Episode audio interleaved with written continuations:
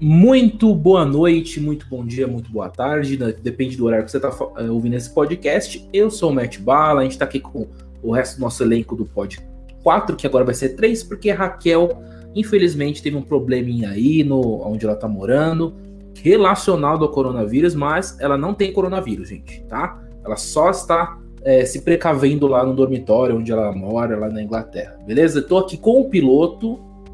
Olá, olá! E com o Filosopop. Olá, olá, olá. Nossa, vou ter que pagar trademark para RuPaul. E nosso podcast vai ser Pod 4, né? Especialmente essa semana, mas a cadeira da Raquel tá marcada, ninguém vai tomar, viu, gente? Sim. Essa semana foi a semana que a gente estava aguardando, que é a semana do Quarto Branco, gente. O Quarto Branco que muitos falaram que flopou, mas eu acho que teve importância no jogo dessa semana. Foi muito influente, né, gente? Eu acho que ele teve sua importância no jogo, mas meio que apesar dele. Porque a dinâmica do Quarto Branco, na minha opinião, foi estragada simplesmente pelo texto que foi falado para eles. Porque se eles tivessem dito assim, olha, o primeiro a apertar estará no paredão. Mas, se ninguém apertar, todos estarão. Ao invés de falar, todos vocês já estão no paredão, mas quem apertar vai se sacrificar pelos outros. Nossa, faz uma diferença enorme. E eu também acho que a fala influenciou para que o Quarto Branco durasse pouco tempo. Na minha opinião, também poderia ser assim, ó, quem apertar vai sair do Quarto Branco, mas está automaticamente no paredão. Se os três durarem até o domingo, aí os três estão fora do paredão, mas, sei lá, a gente poderia, por exemplo, a casa votar para um dos três pro paredão, entendeu? Fazer uma dinâmica para que durasse o Quarto Branco, para que eles ficassem, não desistissem. Ou os três, no final, se não apertassem o botão, indicavam uma pessoa da casa, boa, como já teve outras vezes.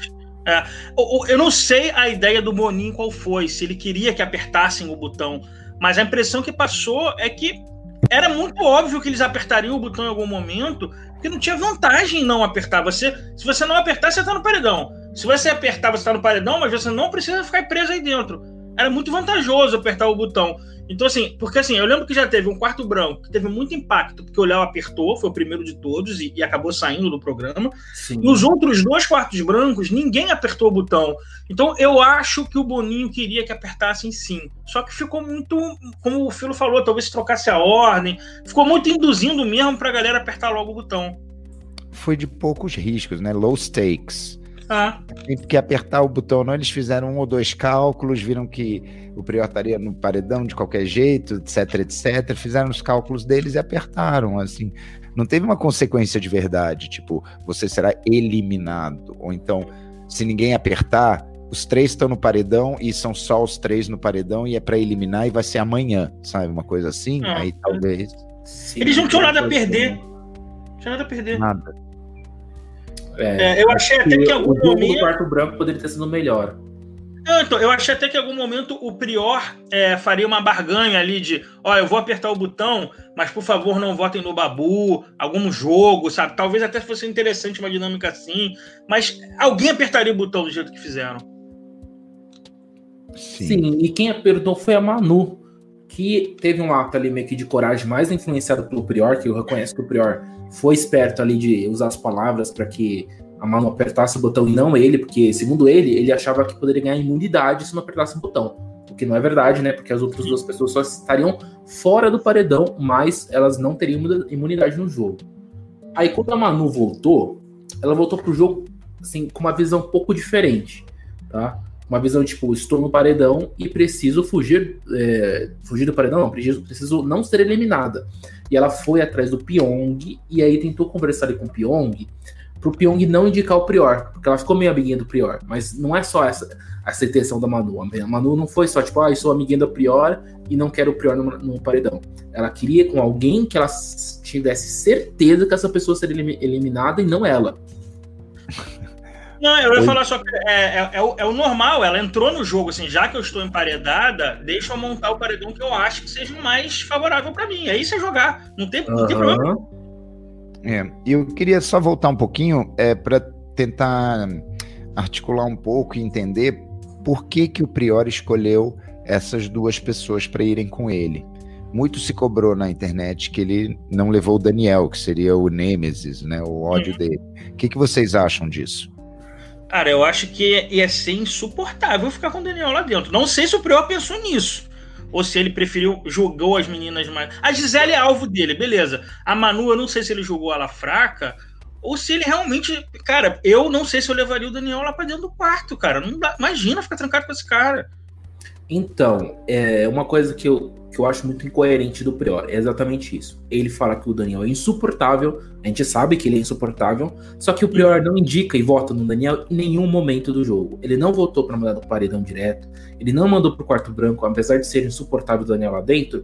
Eu acho que eu aguentaria mais tempo do que o Daniel. Acho que o Daniel, por ser uma pessoa que, enfim, é mais assim, tem um espírito livre, ele não ia aguentar naquele quarto branco muitas horas, entendeu? Então, seria inteligente colocar ele, porque ele ia apertar o botão, porque não aguenta lá dentro. Mas, então, mas eles não sabiam o que era o quarto branco. Eles também não sabiam, era um risco ali, né?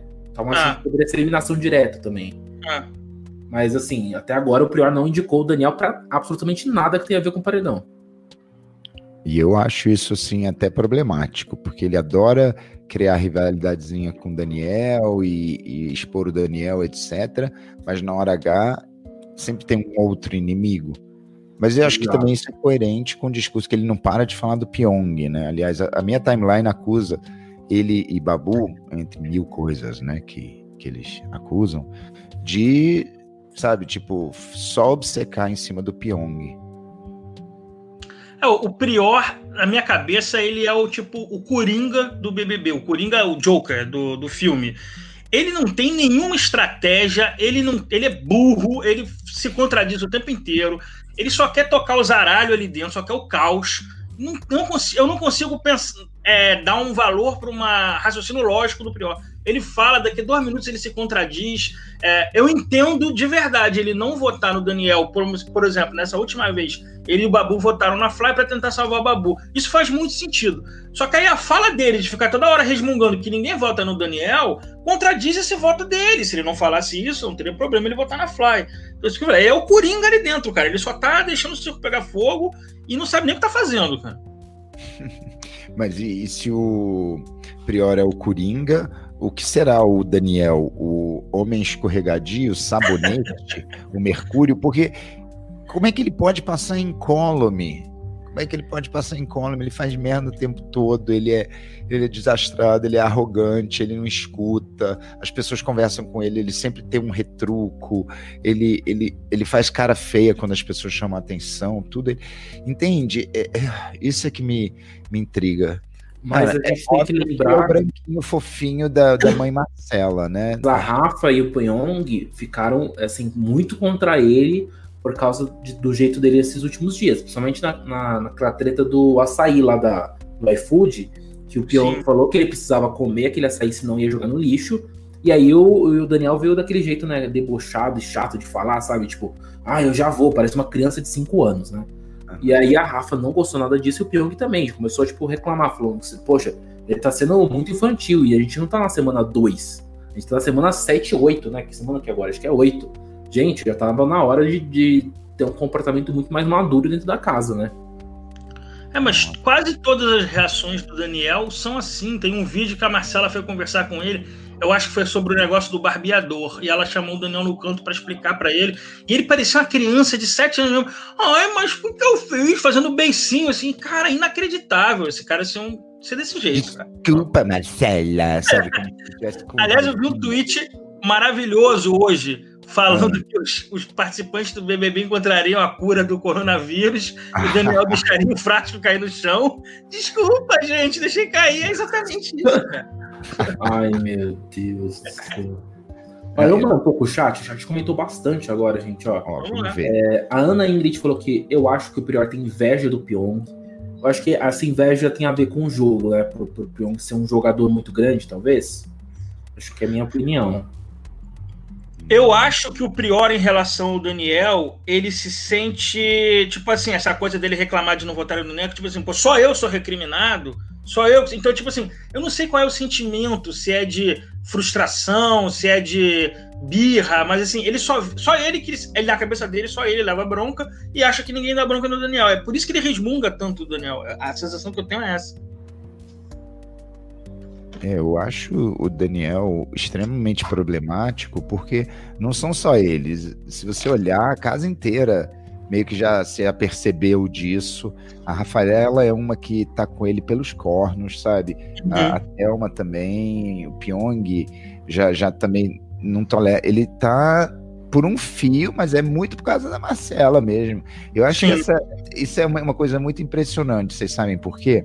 Porque toda essa construção de que Marcela era poderosíssima, não sei o quê, que até correspondia com a verdade, eu não estou dizendo que não, foi construída pelo próprio Daniel e a Ive quando entraram. Eles até agora meio que acreditam em tudo ali. E congelaram naquele momento. Então eles ficam preservando esse idiota, sabe? Esse idiota. Sabe, ficam preservando com essa ilusão de que ele seria, tipo, o príncipe consorte da rainha-mãe. Mas, nossa, o tombo, cara, o tombo que esse cara vai levar, e a casa inteira. Eu queria que ele fosse logo para um paredão, para ter o tombo, para dar uma sacudida em temporada 4, sabe? Sim. Sim, tá na hora também do Daniel pro paredão, porque eu não tô suportando. Eu acho que somente esses de mimimi, nossa. Eu acho que o Daniel no paredão seria eliminado para quase todo mundo e seria a chacoalhada que aquele grupo das meninas precisam para acordar para a vida. Que é o que o Filho falou, elas estão empacadas nessa informação de segunda semana, sentaram em cima disso e não fazem mais nada do jogo. Então eu acho que saiu o Daniel, assim como o Quarto Branco acordou a Manu, o Daniel sair, acordaria a Marcela, acordaria a Gisele, acordaria muita menina que está em cima disso. Eu acho que uma parte desse grupão grande aí vai acordar, mas assim, eu acho que a Rafa, até o Pyong, não vão achar extremamente surpresa, porque eles sabem que o Daniel tá dando mancada demais, e ele já tem ideia de que o público não tá gostando disso. Então assim, se o Daniel sair, acho que esses três não vão sentir um impacto muito grande, mas os outros vão sentir. A Marcela, eu acredito que ela não faz a menor ideia que o Daniel é tão rejeitado assim. Eu acho interessante que vocês apontaram para isso, porque eu começo a ver que o grupo hegemônico está tendo um cisalhamento. Por um lado, estão isolando Fly e Mari, né? Já começaram os discursos, inclusive Dona Gabi meio que ativou isso mais uma vez, essa história das duas estarem mais isoladas. A Rafaela e a Thelma estão se juntando, estão começando a formar uma segunda unidade, porque a Thelma já percebeu, sabe, que não funciona, e hoje mesmo ela comentou, ou foi ontem, talvez, não sei, mas eu vi o vídeo hoje, que a Ive meio que bloqueia ela, tipo, a Ive tomou o lugar, entre aspas, dela, né, e ela falou com a Rafaela, eu não vou ficar tentando me enturmar, não sei o quê, quando eu não sou querida. Então eu tô vendo que começa uma rachadura, e podia ter uma subdivisão bem legal, né, tipo, Manuela, Rafaela, Thelma, e quem sabe, não, a Gisele não, ela é muito grudada nessa parte. Não, a Gisele, Marcela, Ive e Daniel. Esse vídeo eu vi também da Thelma, eu acho que foi um negócio da CIA de hoje, e era 4 por vez. E aí já tava a Gisele, a Marcela e o Daniel, e quando a Thelma foi, a Ive se meteu na frente e a Thelma perdeu uma vez. Foi quando ela falou, esses 4 já se fecharam, e a Thelma sentiu que não tem mais espaço ali. Eu não considero a Thelma mais parte desse grupo, sabe? Tipo, mesmo que a Thelma ainda esteja um pouco conectada emocionalmente, mas para mim fica muito óbvio já há bastante tempo que, sim, sabe, a Thelma tá fora e a tal da Ive, sabe? Mas o pódio da Thelma continuou sendo Gisele e Marcela, não foi? Mas foi um tapa, né? Aquilo foi um tapa maravilhoso. Anestelma, sabe, foi maravilhosa, porque foi sem anestesia, sabe? A bruaca da Marcela tinha acabado de ser grosseira e horrível com ela, e aí a Gisele continuou colocando Thelma e Marcela no pódio dela. Ela não mudou, não, só a Marcela que mudou. Eu nem sei se a Thelma faria exatamente aquele pódio. Só que ela deu a oportunidade e deu o tapa com luva de pelica, lindo, foi o melhor momento do jogo da Discord. Foi sim. Ó, mais comentários do chat, ó. Em caso da saída da Marcela antes do Daniel, acho que daria muito mais impacto pro jogo das meninas, o André falou. Mas eu acho, gente, que a Marcela não cai no paredão assim tão fácil. Mas não na frente do Daniel, não. Vamos fazer eu acho que hoje vai ter alguma indicação pela prova do líder, alguma dessas coisas na sorte. Vai ter uma coisa de sorte. Ouvi falar que vai ter resistência. É isso? Não sei, mas pode ser que quem for saindo pegue garrafas, envelopes e tenha punições, como foram outras vezes, e alguém na sorte vai parar no paredão. Pode ser, eu tô especulando aqui. Seria ótimo. Vocês já imaginaram que maravilha que seria a Marcela sair antes do Daniel? Não, um paredão, Marcela e Babu, e a Marcela ser eliminada, a casa, ok, vamos recalcular, porque tudo que a gente sabia, o mito da caverna das informações que vieram, acabou. É isso. Exato, exato. Então, gente, vamos voltar lá para a história da Manu. Sim, Ana Ingrid está falando aqui no chat que Boninho falou que 2 hoje já vão para o paredão. Ele falou. No... Então tá aí. A Tabata falou a mesma coisa também aqui. Sim, não tá, é, e aí ele falou que era uma resistência de inteligência, algo assim, não sei ao certo. Olha só, tá vendo como a gente valoriza o nosso chat? Sem vocês, sim. Nada. Então vamos voltar lá pra Manu, que ela, depois que ela saiu do quarto branco, né, que apertou o botão, ela já veio com aquele discurso que eu falei pra vocês de querer fugir da eliminação e tirar o Prior do paredão e colocar uma outra pessoa, que essa pessoa provavelmente já seria o Vitor Hugo, porém na festa a gente teve certeza que seria o Vitor Hugo, né? Sim. Que festa, hein? Mas a Manu buscou, né? A Manu buscou, tipo assim, ela conversou com o Pyong, e quando viu que o Pyong não tava muito afim de indicar o Vitor Hugo, ela falou, dá licença. Aí foi lá tretar com o Vitor Hugo, pra arrumar esse paredão na marra. E é isso que tem que fazer. Adorei essa jogada da Manu. Eu também, achei certíssimo o que ela fez, porque ela pegou a informação na hora e foi lá na hora. Então, exatamente. A câmera, eu acho que ela calculou muito bem, a câmera ainda pega todo o trajeto dela, né, indo, vush. E o jeito que ela foi muito rápido, ela pegou a informação e já correu, tipo, não deu tempo dela pensar. Eu achei legal que a Thelma comentou depois, falou assim, quando a Manu falou que levantou e foi em direção ao Vitor Hugo, eu não achei que ela ia fazer aquilo. Aliás, ninguém achou, né, porque a Manu não tem esse comportamento. Ela foi lá e jogou tudo na cara do Vitor Hugo, já tipo, falso pra caralho, falou um monte. E aí o Vitor Hugo começou, bate. É, mas o Vitor Hugo, cara, ele tava cavando ali, ele vivia cavando. Na verdade, eu acho que o programa pro Vitor Hugo, cara, foi um cava, e que ele nunca chegou em lugar nenhum, sabe? As cavadas dele não deram em tesouro. Porque você percebe, lá no início, até esse momento com a Manu, ele ficava cavando importância, cavando narrativa, cavando história. Ele se forçou no relacionamento dos outros dois ali, sabe? Ele se força nas coisas, ele forçava a existência e a presença dele em narrativas que não lhe competiam. Ele acabou até criando uma narrativa na marra, que foi essa história de Trisal. Não, a prova disso que você acabou de falar, Filo, foi a vergonha na entrevista quando o Vitor Hugo saiu, que ele foi perguntar para Ana Clara se tinham passado a novelinha dele, Pablo e Natasha, que ele fazia com a Rafaela. Nossa, não fazia a menor ideia do que era isso. Só na cabeça. Dois momentos, né? Teve esse momento e também teve um momento que ele falou do G8, que só ele falava G8, né? E aí a Ana Clara falou novamente, mas o que seria G8? Eu não sei o que é. E aí o Vitor Hugo fica indignado, ninguém nem pegou porque eu falei? Tipo, poxa, Vitor Hugo... Ué, mas gente, o que eu acho engraçado é que a gente tem uma galera aqui que vê 24 horas, né? Um povo que é doente, fanático. Tipo, ninguém sabia. Eu não fazia ideia desse negócio de Pablo e Natasha. Eu nunca li na time nada. Isso realmente me pegou. É porque fazia parte do contexto lá do trisal dele. E assim, ninguém tava aguentando que ele falar trisal, porque era ridículo.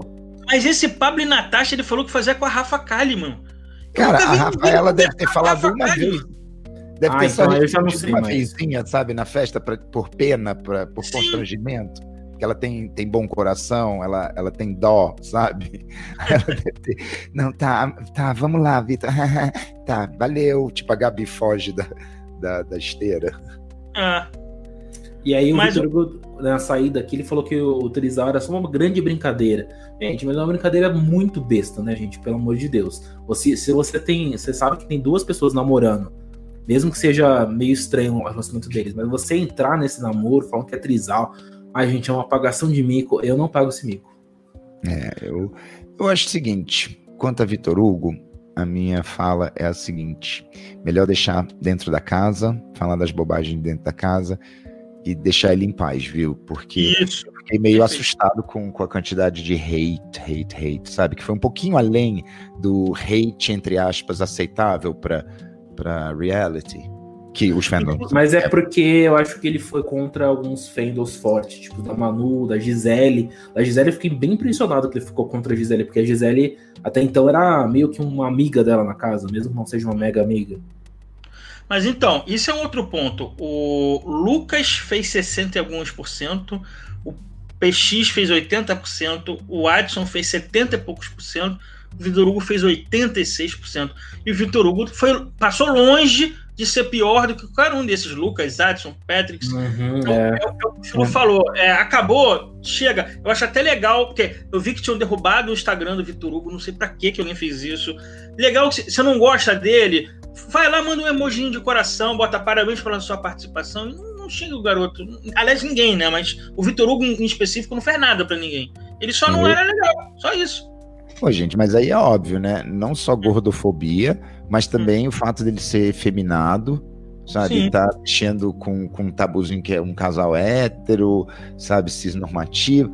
Ele mexeu em muita coisa que o brasileiro se incomoda demais, entende? Então, o cara que nega, não dá dinheiro para as compras, o cara que assedia a mulher e tem que responder 2 vezes por isso, sabe? Esses caras podres, mas são homens, sabe? São macho. Blá, blá, blá. Eu acho que não tem nenhum motivo. O fandom que gosta de meninas vai torcer pela Manu, vai torcer pela Gisele. Tem a galera ogra, homem, macho, que vai adotar o Adbala, vai adotar o Prior, e ninguém adota o Vitor Hugo. É verdade, também tem isso, né? O Vitor Hugo meio que não tem torcida, porque ele ficou num embate contra o grupão da Manu e contra o Prior, porque o Babu tava no paredão. Então ele ficou ali contra, tipo, sabe, segue o tiroteio? Ele ficou entre os 2 tiros. Mas eu também reconheço que é ruim o Vitor Hugo ter uma rejeição maior do que os outros, né? O Patrick, o Lucas e tudo mais. Isso eu acho meio ridículo. Bom, ele durou mais no programa, né? E deu mais material pra botarem no ar. Vamos julgar. Joga ali. Deixa o povo gritar. O Franco Oliveira tava falando que essa coisa do Pablo e Natasha era nas festas, ele fazia com a Rafaela. Eu confesso que eu nunca vi ninguém na timeline comentar. Eu também não. Sorry. Gente, olha que eu gosto da Rafa, mas que isso, velho. Pô, eu acho que isso faz parte do perfil dela, sabe? Tipo, cristão, super bondosa, sabe? Ela fez a brincadeira lá, sabe? Foi gentil. Ela deu um PlayStation pro filho do Babu hoje. Pô, achei massa isso, velho. Achei também. Eu não vi, mas eu achei legal.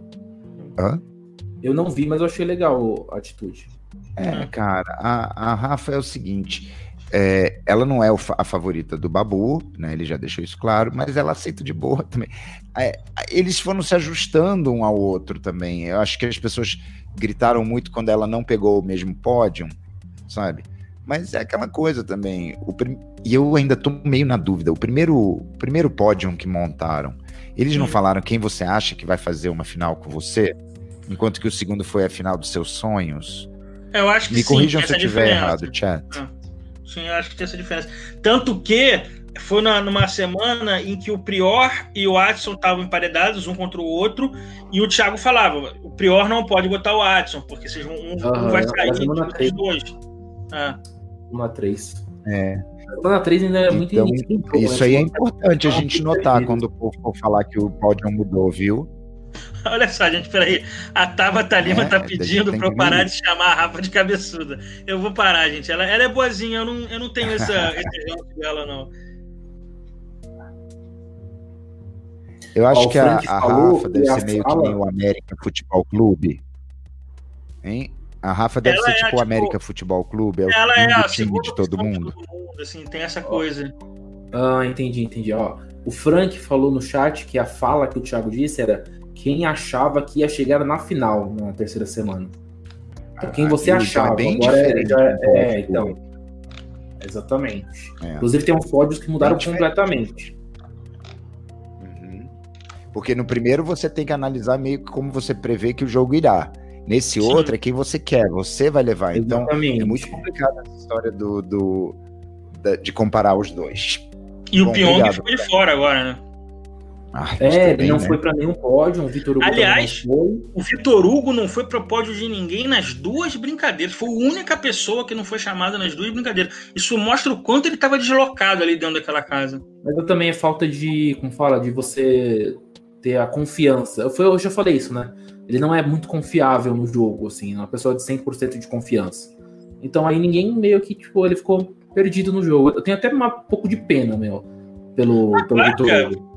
Era uma situação de pena. Você tá numa casa ali com 20 pessoas, duas vezes faz essa brincadeira, você foi a única pessoa que não foi chamada por ninguém. E quando ele chamou agora, não sei se foi a Gabi, não sei qual das meninas que ele chamou pro pódio dele, ela fez uma cara assim de, ai, meu saco, eu tenho que levantar, sabe? Enfim, dá pena, claro que deu pena. Tem uma expressão em inglês, né, que é dead man walking, né? Ele já estava meio morto, né? Ele era um lame president, como se fosse o Obama no último ano de mandato, sabe? Você não tem mais esperança, já meio que acabou. Então, gente, vamos comentar agora também a decisão do Pyong em chamar próxima do líder o Vitor Hugo, o Babu e o Prior, porque nas falas em que o Prior, o Babu e o Vitor Hugo não estavam, o Pyong ia chamar eles, que eles já estavam muito tempo na xepa, e alguns deles, acho que o Prior e o Vitor Hugo, nunca tinham ido para o cinema do líder, então era a chance deles poderem aproveitar esse momento da casa. Eu acho que ali o Pyong foi um momento de dar uma pausa no jogo, eles poderem aproveitar, sair um pouquinho da comida da xepa, comer alguma coisa lá de cima também. Para mim, tem a ver com isso, porém, obviamente, o Pyong, isso também é um jogo do Pyong, não acho que ele é 100% sincero nisso, também tem a ver, mas eu acho que foi um momento muito mais de fair play do que de jogada de mestre. Eu acho que ele jogou muito, acho que as pessoas todas sabem, ele também fala, por isso que me irrita um pouco quando depois vem falar, não, mas é porque ele compadeceu de verdade, ele ficou tocado, não sei o quê. Não precisa, né? Fala não por jogo, acho que é sensato, eu não quero ter...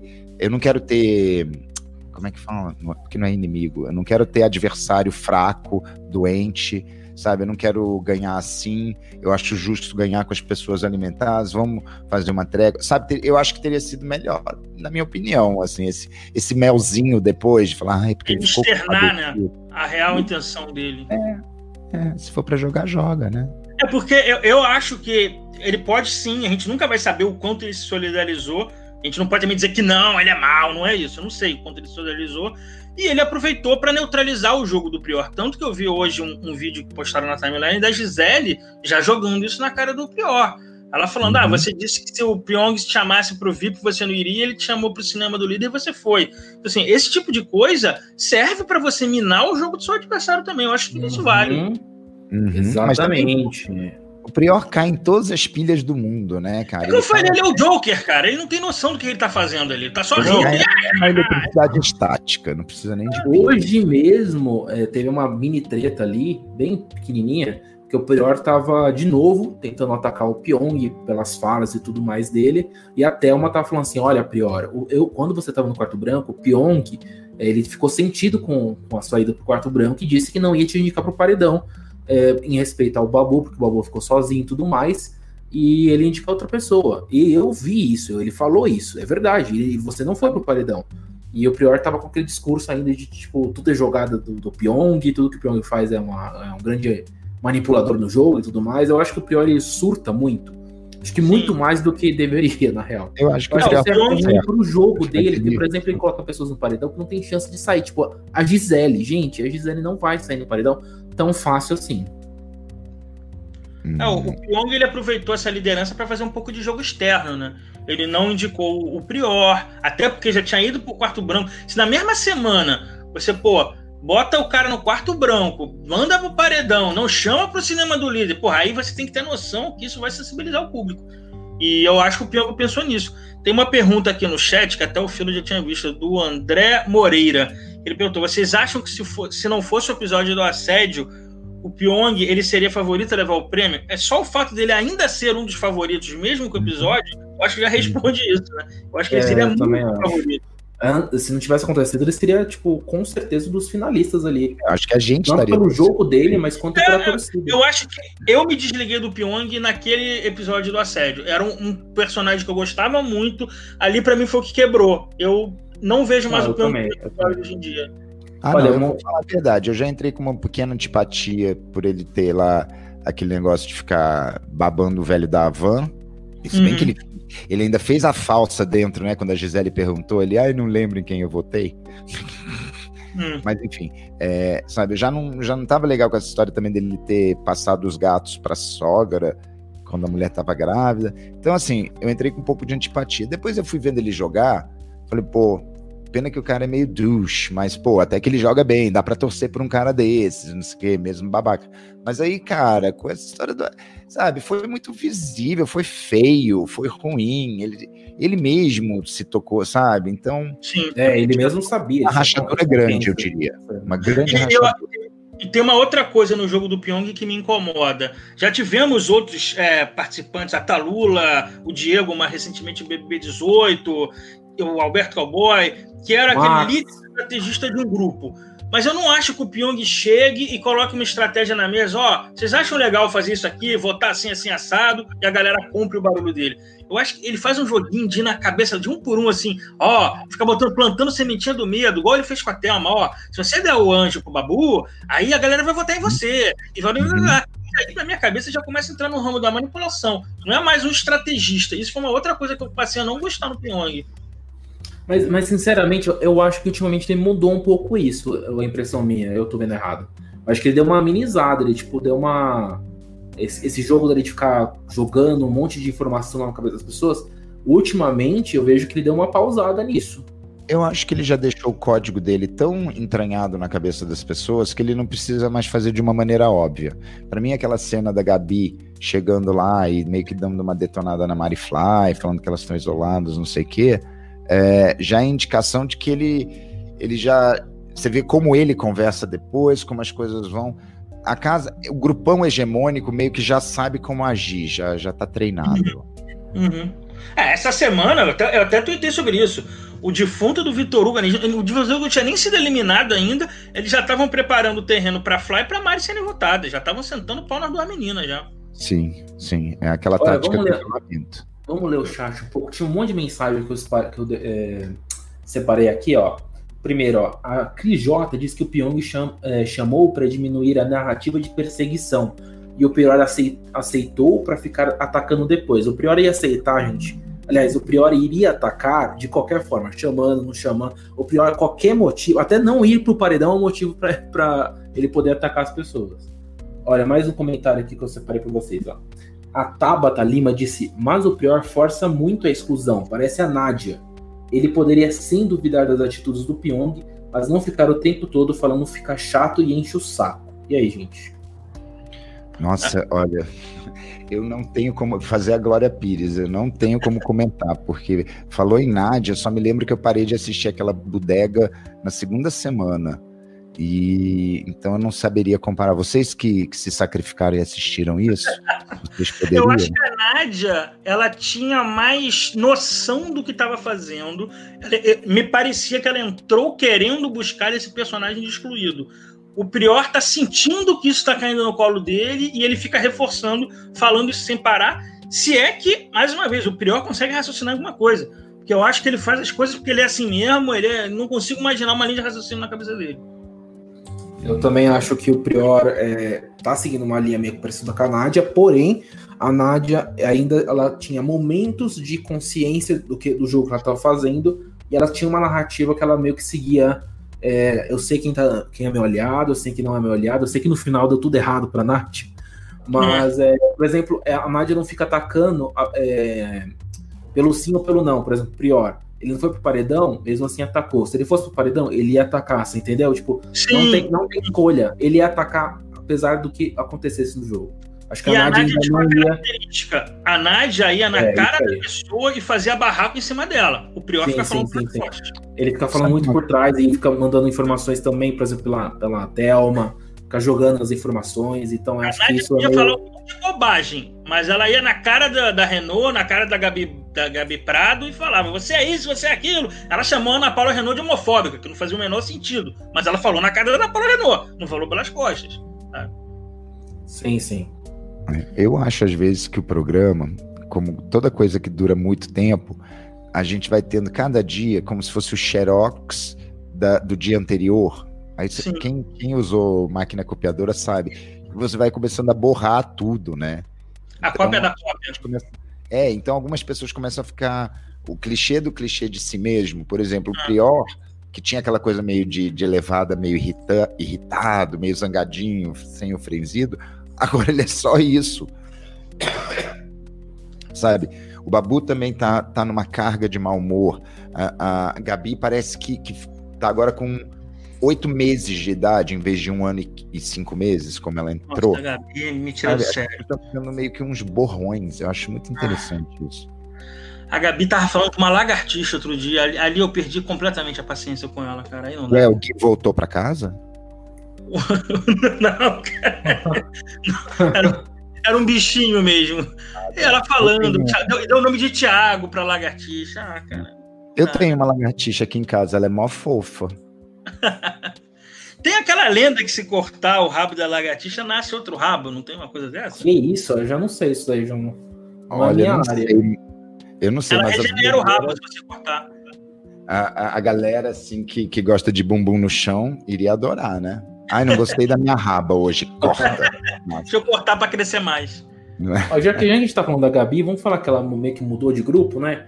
Que ela tá muito mais com a Fly e com a Mari, agora ela meio que abandonou elas e foi lá pro grupão do G8, segundo o Vitor Hugo.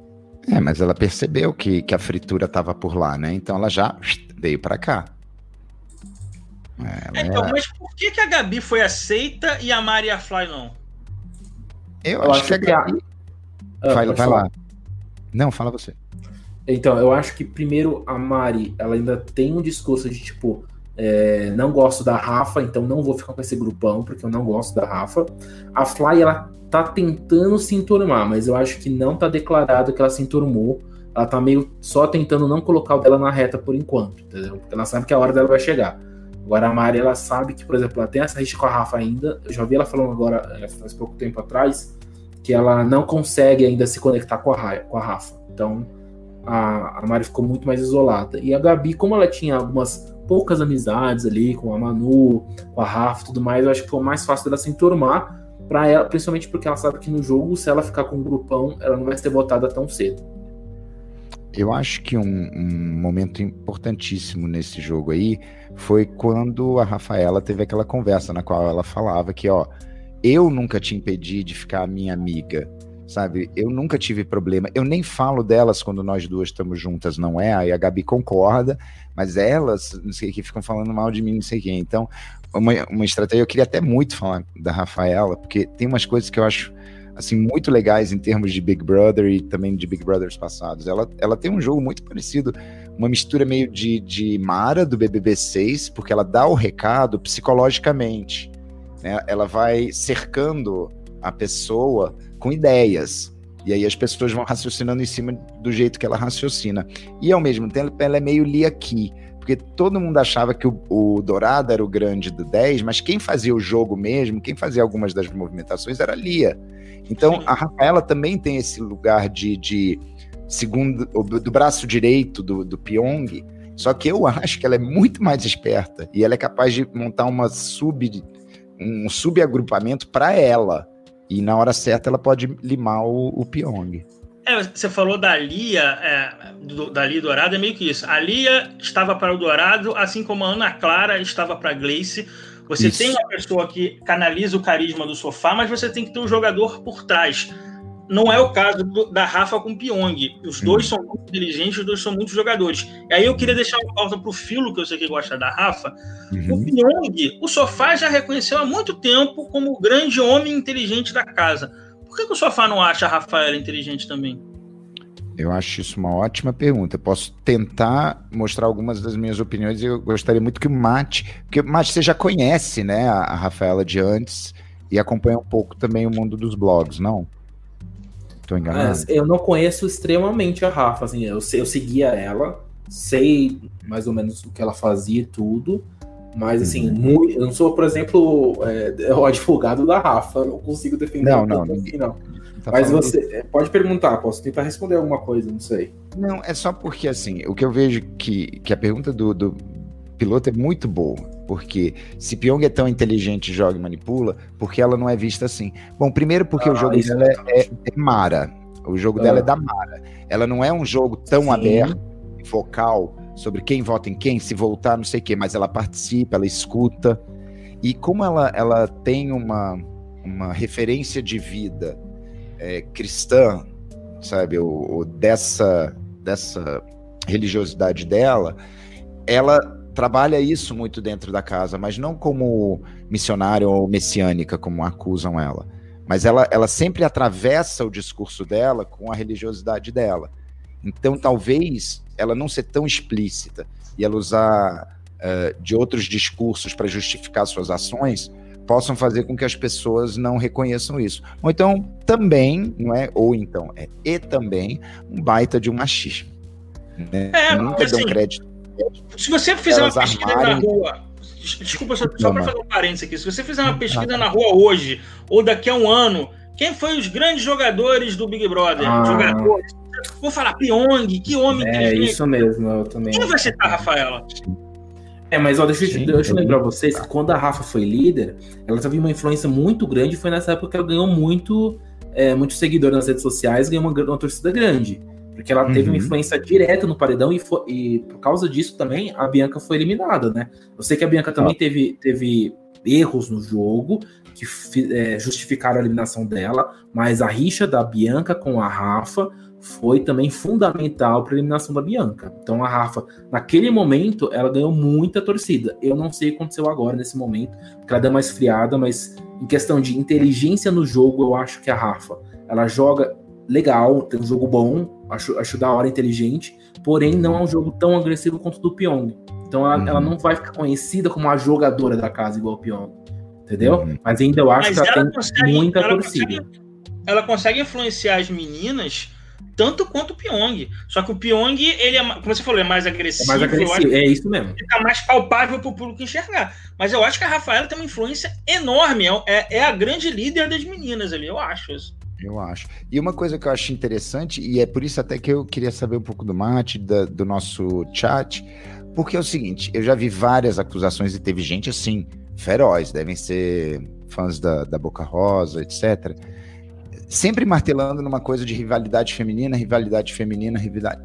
feminina.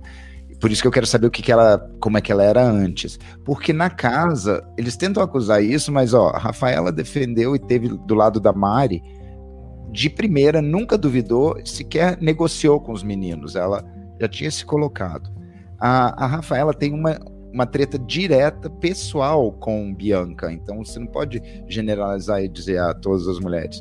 E a única mulher que ela votou além da Bianca foi a Fly, que gritou no jardim, a altos e bons tons, assim, um monte de coisa sobre ela.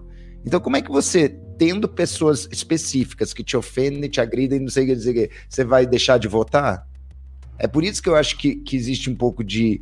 A gente tem que ser um pouco mais cuidadoso com as coisas quando a gente analisa. Porque senão a gente se engana. Porque olha só, a Rafaela votou no Adson, no Vitor Hugo, no Prior, sabe? Ela votou em homens. Então, assim, eu só queria... perceber, Mate, como é que é? Existe mesmo uma coisa de rivalidade feminina ou esse universo de blogueiras é majoritariamente feminino e todas elas tretam entre elas? Olha, gente, eu já li muita notícia de rivalidade feminina entre as blogueiras. Agora, se você me conta assim, se existe rivalidade entre os blogueiros, os meninos e tal, eu não escuto essas histórias. Então, eu acho que... Eu já escutei já. Treta de, tipo, Felipe Neto e Castanhari... Não. Não, mas aí são youtubers, blogueiros, outro patamar, outro negócio. Mas é mais ou menos um paralelo. Eu acho que é um paralelo. É uma briga por aquele espaço digital e tem rivalidade masculina também. Tem, mas eu acho que na questão das blogueiras, eu acho que a rivalidade é muito na questão do feminino, não do contexto. Eu acho que o Felipe Neto, ele avalia muito mais o contexto da fala, do que aconteceu, do que realmente, é um homem que tá competindo comigo, eu preciso dar minha opinião em cima dele. Entendeu? Eu acho que na questão das mulheres existe essa rivalidade feminina mesmo, e não é poucas blogueiras que brigam entre elas. A gente sabe que a Bianca brigou com a Rafa, a gente sabe que a Mari brigou com a Rafa, a gente sabe essas briguinhas, são briguinhas tão bestas, gente. Essas briguinhas de blogueira, tipo, por causa de seguidor, por causa de... Por causa de um follow, cara. Não, então, gente, uma coisa tão ridícula. Peraí, a Bianca tirou dinheiro da Evelyn, sabe? Tipo, tira a oportunidade de trabalho, de financiamento. Também acho que a gente não pode achar que é tão delicado, porque, pô, as consequências de dinheiro... A Emily expulsou a Rafa do camarote da Emily, entendeu? É verdade. E com a Emily? Com a quê? Com a Mayla, na verdade, eu acho. Meu Deus, com a Powerhead? Sim, mas é que as duas estavam lá, então, tipo... Foi a briga de cabeça ali, Mayla e Rafa. As Funko Pop. Funko Pop. Exatamente. Nossa, que comparação. Deus, que eu fui, agora minha boca cai, ploft. Cuidado, que a oração da Rafa tem poder, segundo a... Cara, eu acho a Rafa muito engraçada. Hoje teve aquele negócio que ela teve um sonho, ela tava super... meu Deus, o pesadelo do número 5. É porque o dólar chegou a R$5, minha amiga. Nossa. Você é rica, você ganha em dólar, seu coração sentiu.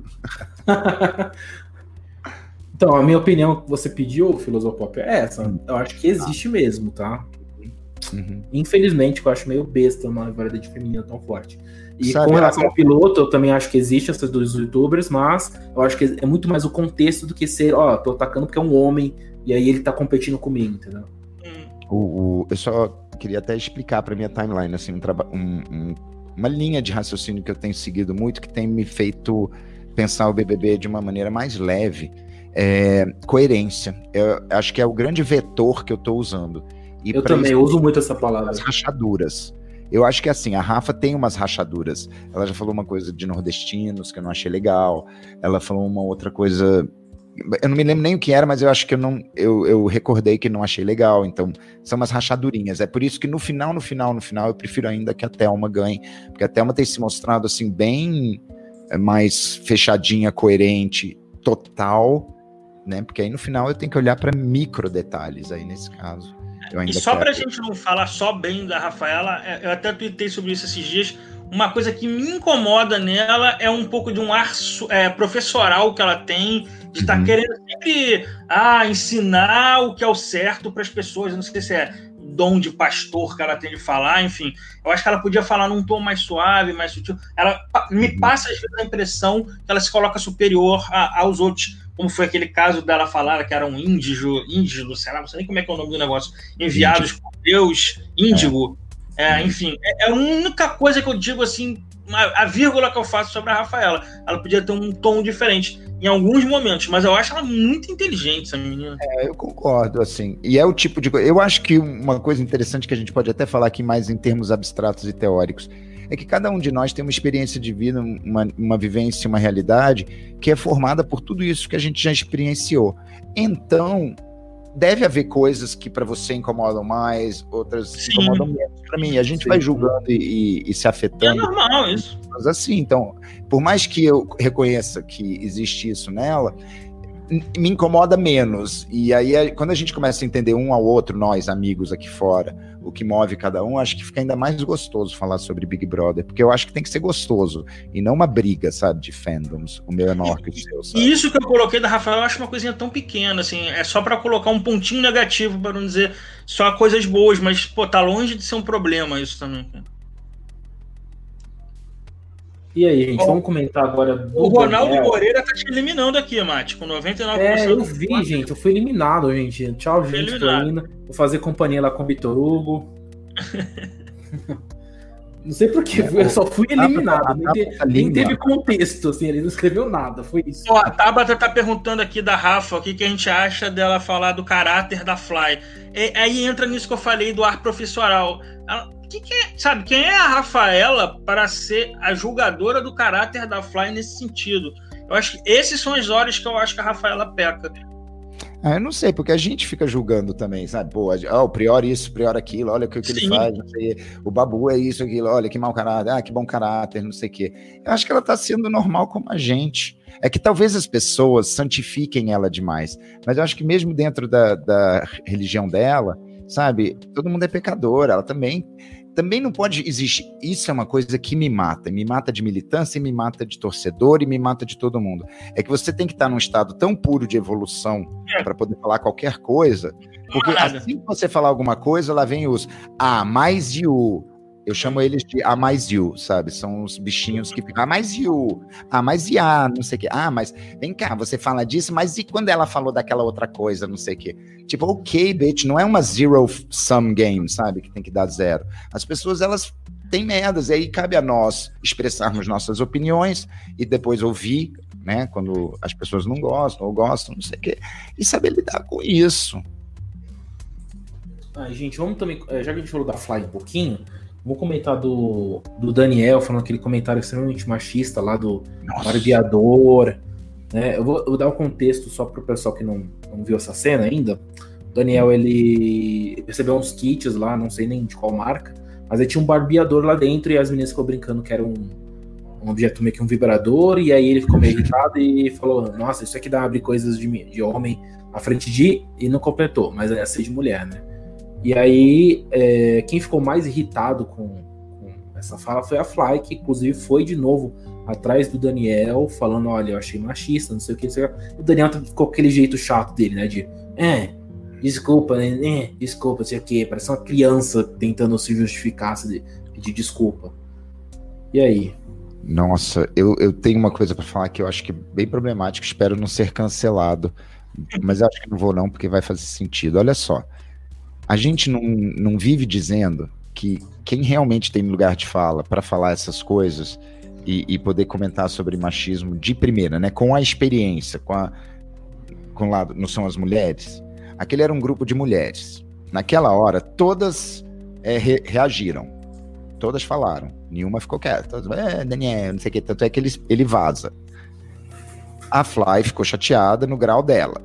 A Fly foi conversar com o Daniel de uma maneira que eu achei até surpreendente. Porque ela foi muito pausada, muito... direta, tarará, ele foi extremamente desrespeitoso, como você disse, Mate. E eu fico agora muito sem saber o que fazer, porque todas as outras, com exceção da Fly, censuraram a Fly por ela ter exagerado. Agora, quem sou eu para falar? Porque essas são mulheres que estão falando isso para a Fly. Só que eu consigo entender que a Fly, por ser uma pessoa diferente das outras, possa... ir lá falar, né? Cada uma é diferente, elas podem isso. E aí eu acho... Bom, de novo, eu corro muito risco de levar uma patada aqui, mas eu acho que ali não funcionou sororidade, porque, na minha opinião, essas outras deveriam reconhecer, bom, a Fly ficou um pouco mais tocada do que a gente já deu nossa opinião, que a gente achou que era uma brincadeira, e vamos viver com essa diferença. Mas não, elas foram em cima, eu acho que com a bebedeira e tudo, levou a Fly àquela cena que eu considerei horrível, eu fiquei super... Do banheiro, né? Do banheiro dela ajoelhada. Por mais que o Daniel depois tenha dito, não, levanta, você não pode fazer isso nunca mais na sua vida, eu fiquei incomodado com o que levou ela a fazer isso. Não necessariamente ele fez ali, naquele momento, tá? Só pra deixar claro. Eu acho que a gente chegou num momento do jogo, e aí a gente nunca pode descartar jogo, porque eles são o Big Brother, que eu não sei mais o quanto as meninas não tiveram sororidade com a Fly, ou quanto é essa coisa do grupo ser fechado entre si, a Fly ser o elemento estranho, então nós vamos continuar protegendo o nosso grupo, e a Fly não vai ter a nossa sei lá... não sei nem qual a palavra usar, mas assim, não tiveram a mesma suavidade com a Fly por ela ser do grupo de fora. Eu não consigo mais analisar o quanto cada um desses elementos, eu acho que todas essas coisas entraram, falta de solidariedade e o fato dela não ser do grupo. Eu só não consigo analisar a porcentagem de quanto de cada isso. E aí é um problema, porque o Big Brother a gente nunca pode analisar tudo ao pé da letra, porque sempre tem um fator jogo ali dentro também. Gente, eu também queria falar que a Marcela... foi lá falar com o Daniel e ela falou daquele jeito meio que passa no pano, né? Porque ela tá com o Daniel, então ela não iria falar da mesma forma que a Fly. Mas mesmo assim, eu achei que a Marcela poderia ter um posicionamento diferente, porque a Marcela ouviu da Rafa que esse comportamento do Daniel de quando tá errado, ou pedir desculpa, ou agir de uma forma muito infantil e tudo, não é exatamente essa palavra que a Rafa falou, mas o pessoal que viu a cena sabe, né? Que a Rafa já abriu os olhos da Marcela de que o Daniel tem esse jeito sempre de quando faz uma besteira, ele agir de uma forma muito mimada. E aí eu acho que a Marcela passou um pouco de pano ali, eu acho que a Marcela tem ciência total de que o Daniel tá errado, mas ela não se exaltou tanto quanto se fosse, por exemplo, outro homem da casa. Uhum. É, eu acho uma coisa muito... Tá na hora da gente começar a deixar mais claro, porque acho que todo mundo já encarou, né? Que Dona Marcela, ela é muito contraditória, ela é muito elitista, ela é extremamente elitista. É, eu acho que mais que preconceituosa, ela é elitista. Essa é a palavra que melhor define ela. Elitista. Ela tem os que ela considera dignos, do vestido dela Gucci de 18 mil reais. Porque, gente, também a gente... Essa coisa dela, ela é uma médica, porra, eu acho isso muito massa. Mas, pô, ela é uma menina rica pra cacete, sabe? Privilegiada pra burro, sabe? Já teve demonstrações muito claras também de que o pensamento dela também não é sempre aquela coisa muito liberal, etc. Ela separa a casa em homens que valem e homens que não valem, sabe? Ela tem uma coisa muito de elite, assim. E a Fly é pobre, sabe? A Fly é pobre e a Fly é barulhenta, a Fly é alta, a Fly é crassa, a Fly é direta. Então é óbvio que aqueles olhares de madame que o Babu diz e sente mesmo, não é só que ele diz, ele sente e diz, não é que ele diz que sente.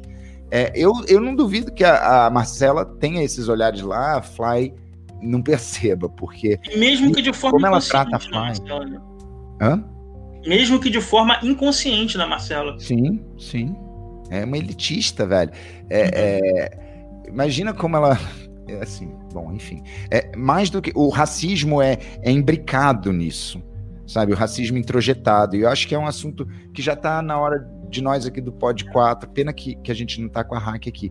Mas a gente tem que falar logo, cara. O racismo introjetado, a homofobia internalizada, sabe, a gordofobia, isso tudo tá à mostra. Onde o 19 era tudo muito gritado e falado, esse aqui tá sendo mostrado. E isso me incomoda muito o elitismo da Marcela. É, que a Tabata tá falando que a Marcela trata a Fly como uma coitada. Não sei qual o sentido que ela quis falar da Catábala que fala de coitada. Eu acho que tem muito em cima do que o Filo falou. Eu acho que a Marcela olha com aquele... Vou falar, ela é o Calco Antibes do BBB, sabe? Ela olha assim, eu sou superior e eu odeio pobre, sabe? Só falta ela falar essa frase. Mandar o Daniel cala a boca, Daniel, eu odeio pobre. Ela tá virando o Calco Antibes. Cara, que assustador. É. Marcela Antibes. Não. Como a Marcela, né? Porque não é tanto, mas é aquele elitismo de não conseguir ter a... Ai, eu não sei qual é a palavra. Não é empatia. Eu tenho muito lugar de fala. Eu nasci, cresci, sempre morei na elite da Barra da Tijuca do Rio de Janeiro. É, então, assim, eu convivo e eu sei como é que é amigos e amigas em relação a pessoas, por exemplo, que não vou nem ser o atendente do McDonald's, não é. A pessoa que mora fora da Barra da Tijuca, as pessoas daqui têm um olhar diferente, sim. E eu sei que é assim que funciona. Sabe? Eu sempre morei numa bolha muito elitista, eu sei como é que é isso. É preocupante isso. Não é legal. Eu também queria falar da Marcela, a questão do favoritismo dela que decaiu, né, gente? É absurdo. As enquetes, a Marcela sempre tá ou perdendo para alguém, né, do grupo dela mesmo, ou até se perdendo até pro Prior, pro Babu. Eu acho que a Marcela, assim, ela tinha uma torcida, mas teve pessoas... culpa dela, culpa da Marcela também. A Marcela falou muita besteira já dentro da casa, mas, por exemplo, entre a Marcela e a Rafa, se a pessoa tava torcendo para as duas, agora tá torcendo só pra Rafa, entendeu? Ou Sim. seja, tipo, as pessoas que estavam torcendo só pra Marcela, ou torcendo pra outras pessoas e a Marcela, largaram a Marcela e foram torcer para as outras pessoas. Não sei se vocês têm essa mesma visão que eu. Eu acho que sim. Eu acho também. Muita gente, inclusive, que falavam das 3 espiãs demais, que era a Gisele, Thelma e Marcela, não falam mais dela. Só falam da Gisele e da Thelma. A Marcela meio que não existe mais nesse grupinho. Mas a Marcela tá se isolando com o Daniel também, né? Ah, então, um tiro no pé, né? Ficar com o Daniel. Eu acho que o mais irônico dessa história toda é que o Daniel, quando entrou, falou: a Marcela, ela tem 12 milhões de seguidores. E até eles saírem de lá de dentro, a Marcela não vai ter nem mais isso. Ela chegou a 4 milhões, até a Marcela ser eliminada, ela vai voltar a ter 50 mil e vão achar que o Daniel inventou essa história. Ele nunca teve 2 milhões de seguidores. Nossa, seria incrível se isso acontecesse, mas eu acho difícil perder tanto seguidor. Não, mas... não vai. Eu sei, mas seria incrível. Você concorda que seria incrível? Se fosse vai, mas incrível. Ela vai perder 1 milhão. Ela chegou a 4 e eu acho que ela vai parar em 3. Eu acho que ela vai cair para pelo menos 3 milhões. Ainda tem mais jogo pela frente, não sei te falar. E tem aquele fenômeno que eu falei já pra vocês, né, de do eliminado. Assim que a pessoa é eliminada, ela ganha seguidores automaticamente. É. Não sei. É, eu acho a Marcela uma coisa meio triste até, porque há muito tempo que se queria uma personagem... Assim, eu tô falando isso, mas o BBB 19 apresentou personagens que poderiam ser assim. Mas ele foi uma desgraça de BBB que não funcionou, ele não foi pra frente. E eles apostaram nessa mulher forte, né? É, e queriam uma mulher forte, uma mulher sensata, que falasse as coisas que a gente, né, pensava que queria ouvir. E ela se apresentou muito assim. Mas ela se anulou completamente. Até as conversas que ela tem de dia a dia. Mas se bem que também, né, ela tem que conversar com uma criança de 5 anos de idade, então, né, tem que abaixar o nível. Gente, vamos rapidinho tentar concluir com mais 2 temas, porque o tempo já tá ficando grande. É, a gente tá grande o tempo, verdade. Ó, vamos falar sobre o caso de zoofilia, que eu particularmente não ouvi isso, então... Quem ouviu aí, de vocês dois, por favor, comentem sobre o Prior querer saber o que os cartazes lá da Casa de Viz, na semana 2, falavam sobre esse negócio de caso de zoofilia do Prior. Quem que viu essa cena aí, esse momento? Eu não vi essa cena, só sei que ela deu uma confusão, porque depois teve um vídeo na festa do Prior indo pra cima do Daniel. Na verdade, não tava. Ele tava sentado e a Fly na frente... E o Daniel andando de um lado para o outro, aí surgiu, eu não vi essa cena. Eu acho que o Prior deve ter perguntado, porque ele deve ter... Eu vi o vídeo de tempo. Eu vi o vídeo e ele vem perguntar... Eu não sei por que surgiu, porque eu vi um vídeo já, que esses vídeos picotadinhos de 1 minuto, e eu só vi ele falar, então, o que falava de mim? Fala o que falava de mim. E o Daniel ficava, eu não vou falar, porque é horrível, eu não aceito o que você falou. E o pior, é um vídeo em looping, tipo, 1 minuto de fala, não falo, e não saiu disso. Então, assim, o Prior insistiu bastante, pelo vídeo que eu vi. Parecia duas crianças brigando. É, mas porque o Prior foi lá no confessionário e levou uma bronquinha aí do Boninho, né, por causa dessa fala aí. É, isso lá na primeira ou segunda semana, foi ele segunda com a Mari. Semana. Sim, esse sim. Eu lembro dele contando do negócio do pessoal que trabalhava com ele na obra, contava essas coisas e tudo mais. Isso eu lembro dele. Eu acho que ele, da mesma forma que ele acusa o Pyong do confessionário, às vezes, que isso pegou mal pro Pyong, ele também tá com medo, porque ele foi chamado pro confessionário também. Ele também sabe que ele também fez comentários que não ficou legal, né? Por isso que ele foi atrás dessa informação, pra saber se pegou bem ou não pegou bem. Ele não sabe ainda. É capaz da gente ver na edição de hoje a cena que leva a isso, né? Porque muitas vezes a gente não vê no pay-per-view por causa de troca de câmera, eles guardam pra eles algumas coisas. Então, capaz da gente ver se é o Daniel que resolve falar, sabe? Tipo, pra ser agressivo, jogar na cara alguma coisa, ou se é o Prior que pergunta. Eu espero que eles mostrem o que leva a isso. Eu quero ver, que eu ainda eu não sei todo o contexto disso daí. É. Então, agora vamos comentar sobre o comentário do Babu sobre o Prior agora. O Prior não tinha namorado ainda, nunca namorou, enfim... E aí o Babu comentou que agora ele poderia namorar e poderia até escolher a mulher no cardápio, né? Experimentar, inclusive. Eu achei muito horrível essa fala. Horrível, assim, horrível. E tinha mulheres perto do Babu e elas não falaram nada. Não sei como foi os olhares e tal, mas não falaram nada. Ó, esse é o machismo introjetado, sabe? Nas pessoas do dia a dia. São essas falas, são falas que se usa. Quanto de gente que a gente conhece no nosso universo, inclusive talvez até a gente mesmo tenha falado, sabe, o Tinder é um catálogo, sabe, o Tinder é um mercado de carnes, tararara. Eu acho que a fala é machista, eu acho que ela vem de um histórico nacional de tolerância e aceitação, não só do machismo, mas dos corpos humanos como mercadoria, sabe? Eu acho que é mais profundo do que isso. Eu acho que a ideia de que corpos estão à venda, que todo mundo se prostitui por um preço certo, um monte de coisa que as pessoas gostam de afirmar como se fosse verdade, tipo, ai, todo mundo tem seu preço. Acho que isso mexe na cabeça. Eu acho que uma pessoa com poucas pessoas ao redor que critiquem, que apontem, etc., como você mesmo colocou, eu não vi nenhuma menina naquela hora fazer. Isso vai sendo perpetuado na nossa sociedade. Agora, a ponto disso ser cancelamento, eu não poderia dar o grau. Eu diria que é uma fala muito babaca, como foi a homofobia, sabe, no comentário do Babu durante a festa, falando de viadinho, não sei o quê, pro Daniel. Então, sim.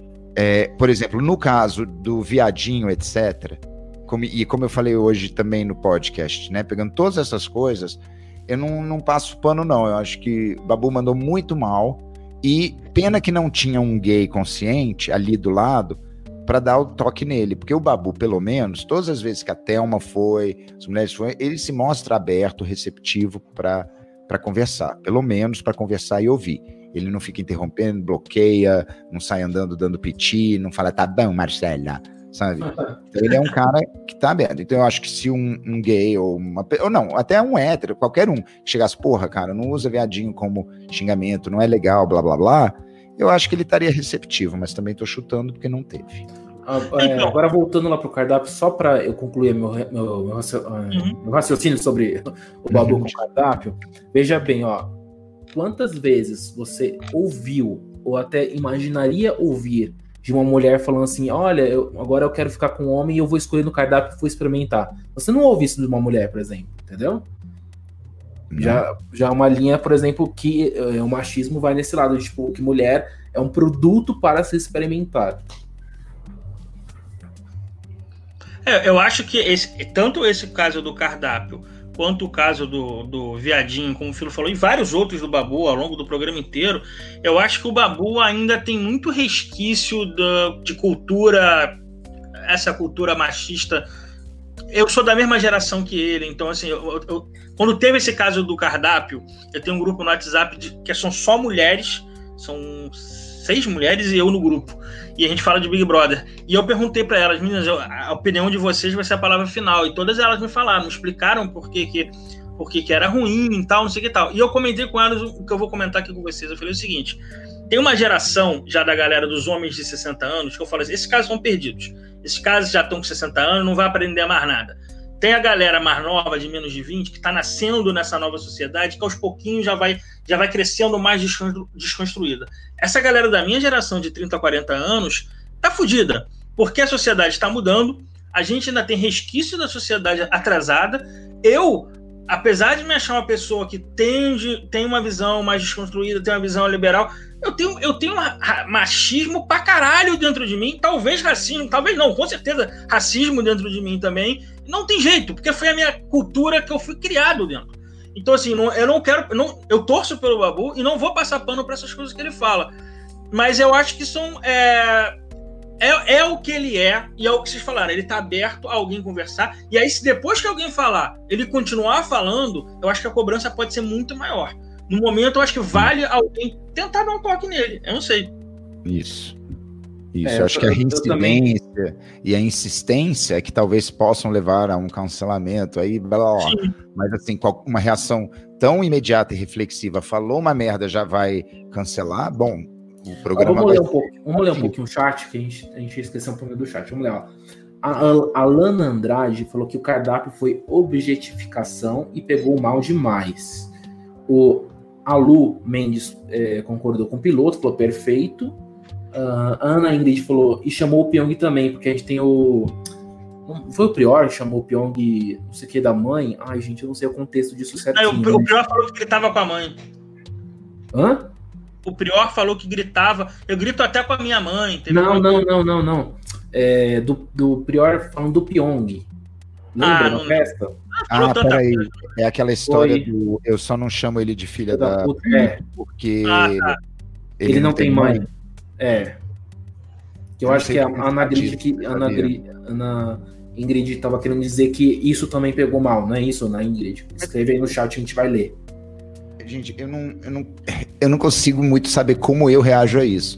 Porque ele falou... É porque uma coisa tão... É difícil, né, essa frase. Nossa. É, porque assim, ele falou lá com o outro, né, com o Babu, em off, não falou direto pro cara. Ele falou, eu só não faço isso porque ele não tem mãe. Foi crasso? Foi. Foi escroto? Foi. A gente ouviu isso? Foi. O Pyong ouviu isso? Não. Não, exatamente. Então assim, cara, foi babaca, mas também eu acho que não foi o fim do mundo. Eu acho que crueldade seria ele falar isso. Cruel, é. Ah. Vai lá, vai lá. Sim, mas a gente ouviu, né? E a gente ouviu, é. Já julgou isso. Mas eu acho que também... Falar. Pode falar. Ó, a Tabata falou assim, coloque as falas do Prior no Pyong, ele seria massacrado? Olha, uma boa linha de raciocínio. É, coloque falas dos erros de todo mundo no Babu e você vai ter uma palmatória muito mais forte, sem dúvida nenhuma. Sem dúvida nenhuma. Isso é muito bom. É só pensar se fosse o Babu perdendo estaleca atrás de estaleca, porque é teimoso e olha embaixo da fresta. Nossa, vários comentários aqui. Vou ler já todos, porque a gente já vai encerrando nosso podcast, tá? E se vocês podem fazer os últimos comentários, ó. O André Moreira falou, chamou o Pyong de filho da puta, sim, né? Que a gente acabou de comentar. Serena falou, foi maldade pura com o Pyong. E a Ana falou, olha o Prior, cara, tá muito difícil de te defender.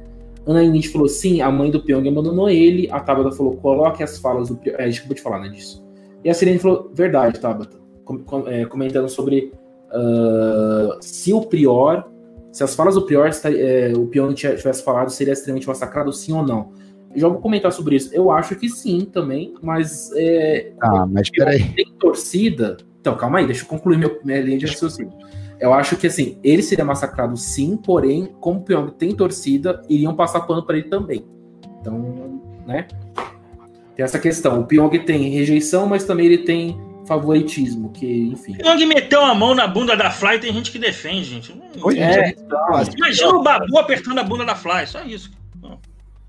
É, não, e tem uma coisa, tem uma história que os haters do Prior gostam de levantar, é que teve uma vez que o Pyong estava deitado, bêbado, e o Prior foi lá e roubou um beijo na boca dele, não sei, tem uma história dessas. Fala que foi assédio no Pyong, meu Deus. É, então vocês viram o negócio da Luciana Gimenez disso? Eu dei uma olhada e fiquei pensativo, porque uma psicóloga foi lá na Luciana Gimenez analisar essa cena, falando que se o Pyong não estava consciente, estava dormindo mesmo, isso seria um assédio também. E ela comentou muito mais propriedade do que eu. Enfim, eu tô falando por cima, tá, gente? Quem quiser, procura aí, né, no Twitter, tem um vídeo lá da Luciana Gimenez que uma psicóloga comenta sobre essa cena. Que como mulher é mais escancarado, né, obviamente porque, enfim, caso da sociedade e tudo, mas entre dois homens ainda não é uma coisa muito vista como algo, por exemplo, um crime.